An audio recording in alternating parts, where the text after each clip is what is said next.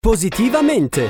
Le buone notizie per un mondo migliore a cura di Avis, Associazione Volontari Italiani del Sangue. Bentrovati con il nostro appuntamento di Positivamente, allora andiamo a parlare di notizie positive. Non si può dare un senso alle tragedie, ma con coraggio si può cercare di far nascere da questi eventi tragici storie di amore e di speranza.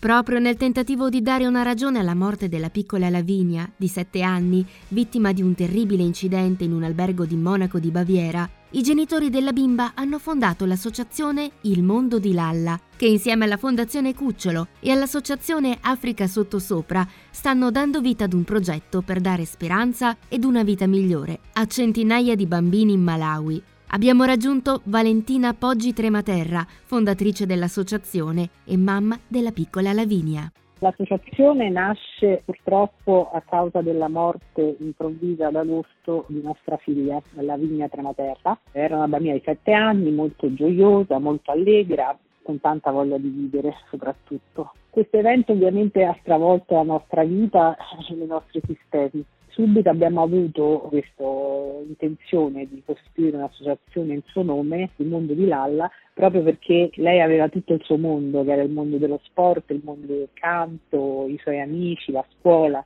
Avevamo voglia appunto che il suo ricordo rimanesse comunque vivo.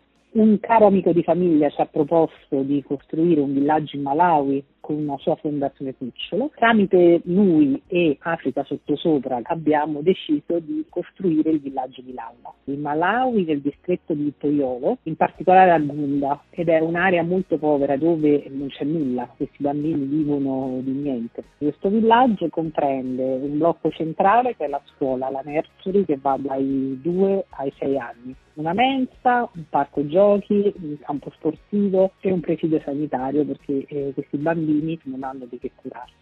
Tra l'altro purtroppo eh, Malawi è scoppiata una grossa epidemia di colera e quindi alcune scuole hanno chiuso, il nostro distretto essendo molto addentro nei villaggi è abbastanza isolato, però si devono stare molto attenti perché l'acqua è contaminata. Noi stiamo anche provenendo alla costruzione di un pozzo che ovviamente è fondamentale per la sopravvivenza di questi bambini. Il primo progetto è già partito ed è a buon punto. In una delle zone più povere dell'Africa, dove non arrivano strade, luce, cibo e farmaci, nascerà il Villaggio di Lalla, un complesso dove i bambini del Malawi potranno affrontare il futuro con più speranza. Il progetto prevede la costruzione di una nursery school con orto, cucina, servizi igienici, una mensa, un pozzo, un presidio medico, un allevamento di galline e un'area ludico-sportiva. Sentiamo ancora Valentina Poggi Trematerra. Abbiamo avuto molta solidarietà da tutti e grazie al contributo di tanti siamo riusciti a, simulare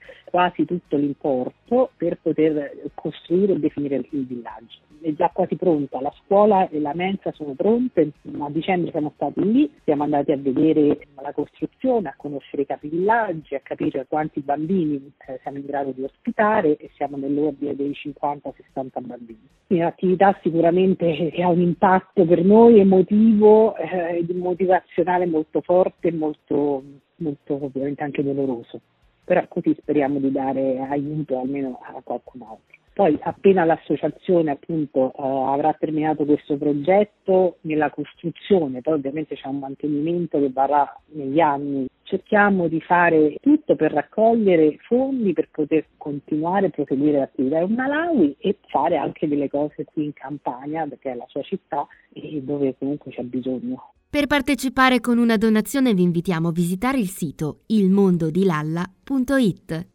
E con questo si conclude anche il nostro appuntamento di Positivamente. Da Carlotta, come sempre, grazie per l'ascolto e alla prossima! Positivamente! Le buone notizie per un mondo migliore a cura di Avis, Associazione Volontari Italiani del Sangue.